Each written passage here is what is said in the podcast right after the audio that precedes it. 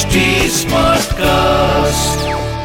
आप सुन रहे हैं एच डी स्मार्ट कास्ट और ये है फीवर एफ़ प्रोडक्शन अच्छा एक बात बताइए। आप समझ रहे हैं ना कि द्यूत से बहुत पहले ही महाभारत के हालात बन चुके थे? क्योंकि दुर्योधन को हस्तिनापुर से ज़्यादा इंद्रप्रस्थ की चिंता थी। वो बौखलाया हुआ था कि इतने कम समय में पांडवों का कद इतना बड़ा कैसे हो गया? मैं उसकी इस बेचैनी का साक्षी हूँ। मैं आकाश हूँ। मैं वो आँख हूँ जो हर मन के भीतर झाँक सकती है। मैंने देखा है कि इधर इंद्रप्रस्थ का विस्तार हो रहा है और उधर शतरंज के मोहरे बिच चुके हैं। पर कृष्ण के मन में सवाल था कि यह खेल शुरू कौन करेगा? पांडव या कौरव? अर्जुन नागलोक की राजकुमारी उलूपी के प्रेम में पड़ा था और भीम के सामने एक भारी उलझन थी कि अगर वो काशी कुमारी बलंधरा के स्वयंवर में जाता है तो द्रौपदी को बुरा लग सकता था। और नहीं जाता है तो कुंती को। पांचाली! ओ पांचाली! अरे तुम तो यहीं मैं यहाँ सामने बैठी हूँ। और आप मुझे ढूंढते फिर रहे हैं। हाँ मुझे ध्यान ही नहीं रहा। पर तुम यहाँ क्या कर रही हो? सोच रही हूँ कि आपके काशी जाने के बाद मेरा क्या होगा। मैं तुम्हारी अनुमति के बिना नहीं जाऊँ। अरे मैं कहाँ रोक रही हूँ किसी को? हाँ बलंद्रा के आने के बाद मुझे ये अवश्य सोचना पड़ेगा कि मेरी रक्षा कौन करेगा। मैं हूँ ना। मेरे होते हुए किसका साहस है कि तुम पर आँख उठाए? चीर डालूँगा। इतना प्रेम करते हैं मुझसे। और क्या? मैं हमेशा तुम्हारे मुख पर मुस्कान देखना चाहता हूँ। अच्छा। तो फिर बताएँ इस मनभावन मौसम में मेरे लिए क्या कर सकते हैं? देखिए बादल भी घिर आए हैं। ठंडी हवाएँ तन को छू रही है। तो तुम मेरी परीक्षा ले रही हो। अभी दिखाता हूँ। अरे अरे ये क्या कर रहे हैं भीम से? कंधे से उतारिए मुझे। ना ना पूरे सौ कोस घुमाऊँगा तुम्हें। हाँ! तब तुम्हें मेरे प्रेम का पता चलेगा। नहीं नहीं भीम उतारिए मुझे। आनंद आ रहा है ना? देखा ऐसे ही आता है मौसम का असली आनंद। ईश्वर के लिए नीचे उतारिए। देखिए ना देखिए कितना सुंदर सरोवर है। हाँ सरोवर तो बहुत सुंदर है। चलो इसमें जल क्रीड़ा करते तुम्हें आनंद आएगा। ये हुई ना बात। आह, ये जल कितना निर्मल है। कितना आनंद आ रहा है। तो आखिर आप जान ही गए कि स्त्री को क्या अच्छा लगता है। मैं तो जान गया। पर अभी तुम्हें जल क्रीड़ा का आनंद जानना शेष है। ये लो। ये लो। ये लो। रुकिए रुकिए भी बस बस कीजिए। जल क्रीड़ा। क्या है ये सब? मेरा दम मेरा दम घुट क्यों? घुट रहा आनंद आया ना जल क्रीड़ा का? कैसे पति हैं आप? ईश्वर ये है आपका प्रेम। मैं तो मर ही जाती। क्या मेरी जान लेने के लिए मुझे यहाँ लाए थे? जल में एक सुंदर स्त्री का भीगे वस्त्रों से झांकता शरीर आपको कोई और संकेत नहीं देता? आपके मन में कोई हलचल नहीं होती? तो हुई ना। क्या हुई ना? जब प्रेम करना ही नहीं आता तो हिडिंबा से विवाह क्यों किया? और अब बलंदरा से विवाह करने चले हैं। तो क्या करूँ पांचाली? अच्छा यदि मुझे प्रेम करना नहीं आता तो तुम ही सिखा दो ना। हे ईश्वर कोई पत्नी पति को प्रेम करना सिखाती है क्या? तो फिर कौन सिखाता है? ओ मेरे भोले भीमसेन अपने भाई अर्जुन से कुछ सीखिए। वो कैसे मेरे रूप की प्रशंसा करते हैं? अपने हाथों से मेरा श्रृंगार करते हैं। कैसे प्रेम से स्पर्श करते हैं मुझे? आप अब भी नहीं समझे? स्त्री बहुत कोमल होती है, भीम। उसे मधुर बातें, हल्का स्पर्श, या चुपचाप बिना कुछ बोले, एक दूसरे की बाहों में खोए रहना अच्छा लगता है। अच्छा। पर ये सब तो मुझे किसी ने सिखाया ही नहीं। अरे गदाधारी भीम ये सिखाना थोड़ी पड़ता है।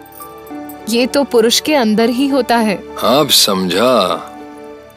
मेरे अंदर ही कोई दोष है।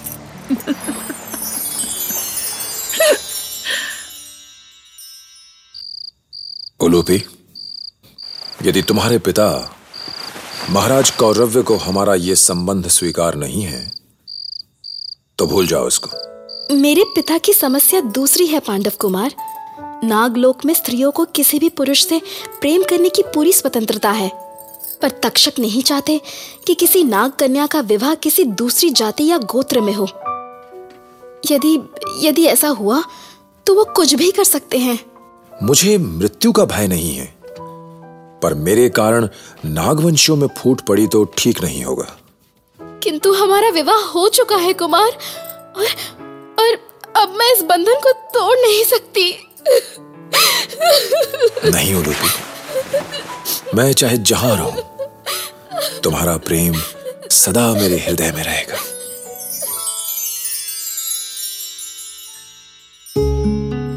तो भैया इधर आँखों में आँसू लिए नाग कन्या उलूपी ने अर्जुन को विदा किया। तो उधर बेचैन दुर्योधन को वो खबर मिली जिसने उसके घावों पर नमक छिड़क दिया। अरे जब उसने पांडवों के दर्द को ही अपने सुख का साधन बना लिया हो तो फिर तो यही होना था ना जो हुआ। आ जाओ पहल। द्वार खुले हैं। प्रणाम युवराज। कहो क्या शुभ सूचना है? सूचना शुभ नहीं है युवराज। अब क्या हुआ? कुमार भीम ने सभी को चित कर दिया। उनके बाहुबल के सामने कोई योद्धा नहीं टिक सका युवराज।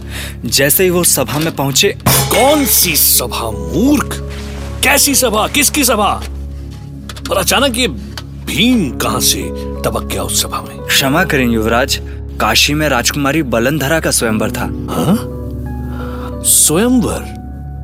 और हस्तिनापुर के युवराज दुर्योधन को आमंत्रण तक नहीं भेजा गया? हाँ युवराज ऐसा ही हुआ। अनर्थ हो गया भांजे। अनर्थ हो गया। अरे सब पर मिट्टी डालते डालते तुम पर मिट्टी पड़ गई। समझो काशी फिसल गई तुम्हारे हाथ से। नहीं मामा। नहीं। मैं ऐसा नहीं होने दूँगा। मुझे आमंत्रण न भेजकर काशी ने मेरा अपमान किया है मामा। और उन्हें इस अपमान का मूल्य चुकाना होगा। भीम ने केवल बलंदरा को ही नहीं जीता भांजे। समझो उसने पूरी काशी को जीत लिया। अब भूल जाओ भांजे भूल जाओ काशी का समर्थन। जिस भीम को मैंने यमलोक पहुँचाने के लिए धरती आकाश एक कर दिया आज जब उसके वध का अवसर आया तो आप कह रहे हैं कि मैं उसे भूल जाऊँ? ये सारा किया धरा कुंती का है भांजे वाह वाह वाह वाह वाह वाह। क्या पासे फेंके है बुढ़िया ने? एक चाल में ही बास की तरह काशी को झपट लिया। अरे कुंती कुछ भी करती रहे पर ये भीम मेरे जीवन की सबसे बड़ी बाधा है। इस गैंडे का तो वध मैं करके रहूँगा। अकेला ही उसका वध करूँगा। वध तो उसने तुम्हारा किया है बिना वध किए हुए भांजे। लोमड़ी सा सोचो पाक सा नोचो बलंधरा का क्या करना है अब ये सोचो। वो विधवा होकर पल पल मरेगी, तड़प तड़प कर मरेगी। इससे पहले कि भीम पलंधरा को लेकर इंद्रप्रस्थ पहुँचे, मैं उसे मृत्यु के मुख में पहुँचा दूँगा। कितना ताप है इस मूर्ख के सर में। इसका बस चले तो ये छाछ को भी गर्म करके ही पिए। अबे ओ नरक के चोरो, मेरा चेहरा क्या देख रहे हो? सहस्त्र सैनिक लेकर युवराज के साथ जाओ।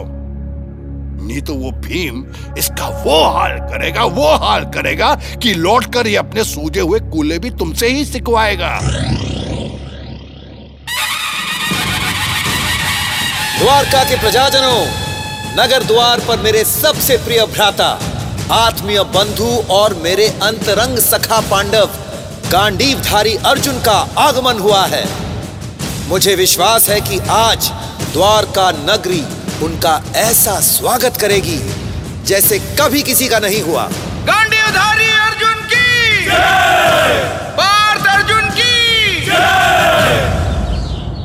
द्वारका में तुम्हारा स्वागत है अर्जुन। ये क्या केशव? आपने तो पूरी द्वारका इकट्ठी कर ली है।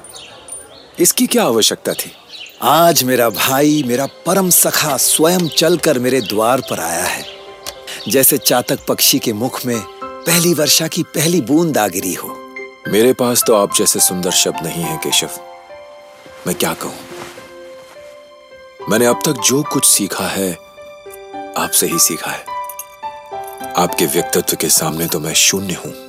मित्रता में ऐसी बातें नहीं हुआ करती अर्जुन। इसलिए तो मैंने तुम्हें सदा भ्राता के रूप में नहीं सखा के रूप में देखा है। आओ इससे आगे तुम्हें रथ से नहीं पालकी से चलना है। क्यों? मैं आपके साथ चलता हूँ केशव। नहीं सके मुझे अपने सम्मान का अवसर तो दो। आओ अब पालकी में विराजो। आपसे कोई नहीं जीत सकता केशव। अजीब अजीब संयोग बनते जा रहे थे। अर्जुन अपने साथी जुटाने की यात्रा में द्वारका पहुँच गया जहाँ कृष्ण ने उसका भव्य स्वागत किया। अर्जुन को जीवन में पहली बार ऐसा मान सम्मान मिला। द्वारका में कृष्ण से उसकी बहुत सी स्ट्रेटेजिक और स्पिरिचुअल बातें हुई। दरअसल आर्यावर्त में अचानक ये जो कुछ होने लगा था, ये आम घटनाएँ नहीं थी, बल्कि कृष्ण की सोची समझी रणनीति का हिस्सा थी। सुनते रहे महाभारत।